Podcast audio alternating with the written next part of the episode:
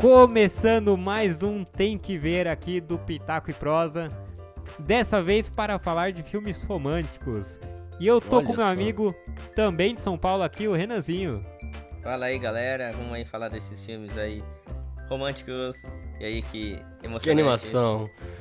Que animação, que emoção, desse garoto. Que animação. E com o meu amigo de Angra dos Reis, Henrique. Que Angra dos Reis, cara? Eu sou de Hell's End agora, não sou de Angra dos Reis. É verdade. Mas é isso aí, pessoal. Vamos, vamos falar agora, hoje aqui, dos filmes românticos, de romance aí, né? Aproveitando esse mês do Dia dos Namorados aí, né? Vamos, vamos melar esse podcast aqui de hoje.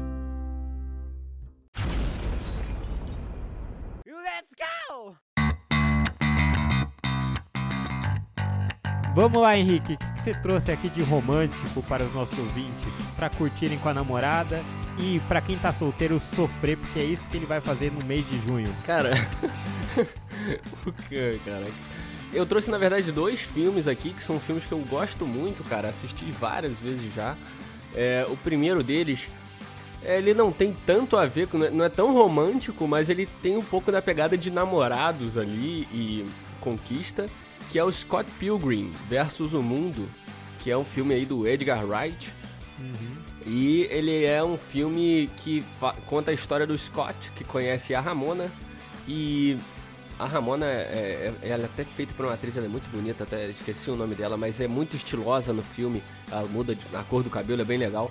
E é, o filme, ele, assim, o, o Scott, ele tem que enfrentar o ex, os ex-namorados malvados da Ramona. Ela tem uma lista de ex-namorados e ele tem que enfrentar eles pra ficar com ela. E tem essa jogadinha de dele estar tá super apaixonado e ela ter os relacionamentos antigos dela. É um negócio muito divertido de ver. Você pode ver com sua namorada. Ele tem muita, muito elemento de game também. Então, quem gosta de videogame aí, de game, é muito, muito maneiro. Vocês vão gostar bastante. E, mas ele também não é tão meloso, né? Não é uma pegada tão romântica assim, mas é bem legal é, essa jogada de namorado-namorada aí. O segundo filme que eu queria recomendar pro pessoal aqui é, cara, um dos meus filmes preferidos aí, um dos filmes que eu mais assisti também na minha vida depois de, de adolescente, assim, é, assim é, porque geralmente a gente assiste muito um filme muitas vezes quando a gente é criança, mas eu tenho essa mania quando eu gosto muito do filme, e esse é um deles. Que é o Questão de Tempo, em inglês ele é About Time, talvez alguém tenha, conheça ele por esse nome, mas em português é Questão de Tempo.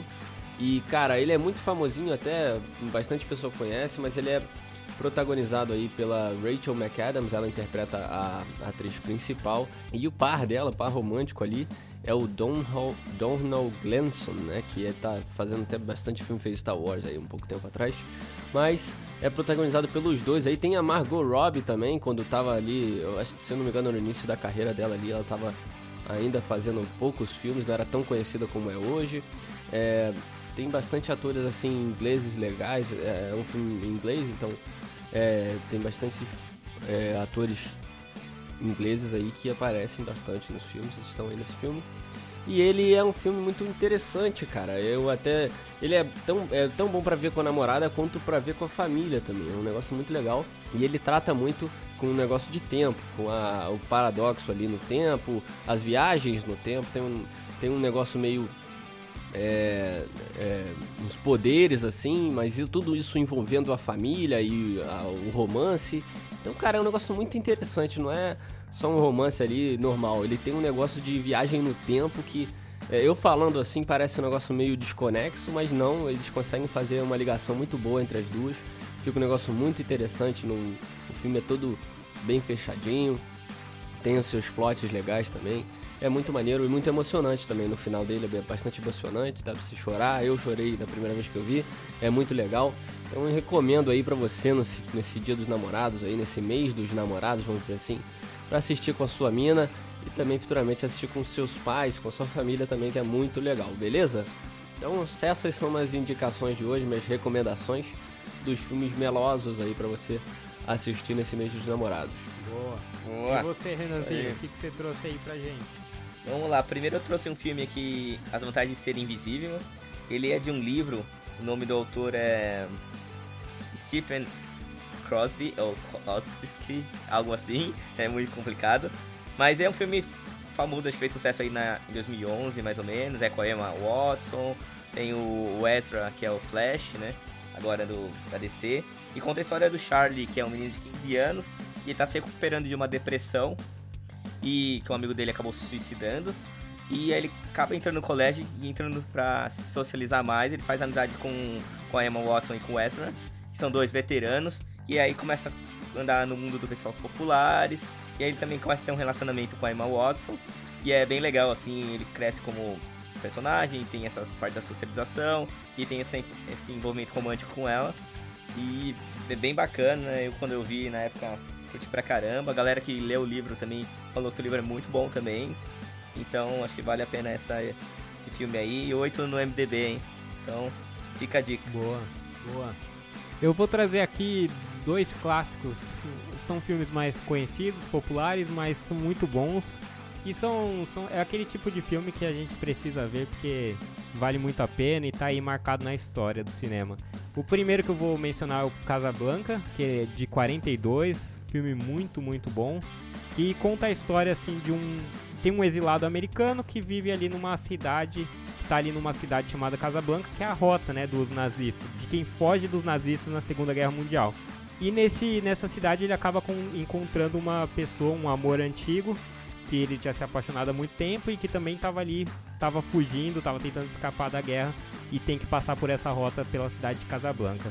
É um filme que ganhou um monte de prêmio, mega conhecido, e não é um filme parado, apesar de ser da década de quarenta, ele é um filme bem dinâmico, é óbvio que as filmagens não vão trazer a mesma emoção que tra- traz um filme mais recente, mas vale muito a pena ver. O segundo filme que eu vou trazer aqui é de sessenta e um, que é Bonequinha de Luxo, que é o Breakfast at Tiffany's, que é com a Audrey Hepburn, e ela é uma garota de programa, não fica claro que ela é uma garota de programa, né? Mas é o que dá a entender, assim, uma acompanhante que mora em Nova York, que toma café da manhã toda manhã no, no Tiffany's, né? Em frente ao Tiffany's, por isso o nome do filme, e que tá decidida a se casar com um milionário, com um cara importante. Aí ela tem essa coisa da ambição, da futilidade, mas tem muito da inocência dela também no filme. E aí acaba que ela acaba que ela conhece um cara, o Paul Vardja, que é, o, que é um vizinho dela, que é um escritor, um jovem que não é milionário, tá muito longe de ser o que ela, o que ela pretende, um dos pretendentes dela, mas que ela acaba se interessando. Aí tem todo esse dilema dela, dela querer se tornar rica, de querer se envolver com alguém importante, mas ao mesmo tempo tem seu romance com esse cara. Vale bastante a pena, um filme famosíssimo também, e que não, pra quem gosta de cinema, não pode deixar de assistir esse filme. Beleza? Irado lá. Então é isso, gente. Filmes bonitinhos pra você ver com a sua namorada. Se você não namora, você vai ver sozinho, chorando e triste, porque é assim que é o doze de junho. Eu achei que você ia falar, porque é assim que eu vou passar, alguma coisa assim. Porque é assim que eu vou passar, é assim que a vida é pra nós solteiros e tristes, que só temos que o... O máximo que a gente consegue é o Nubank aí das nossas web namoradas pra gente pagar, mas vamos, seguimos a vida assim. Beleza? Valeu aí, galera. Valeu, valeu, falou. Pessoal, até mais.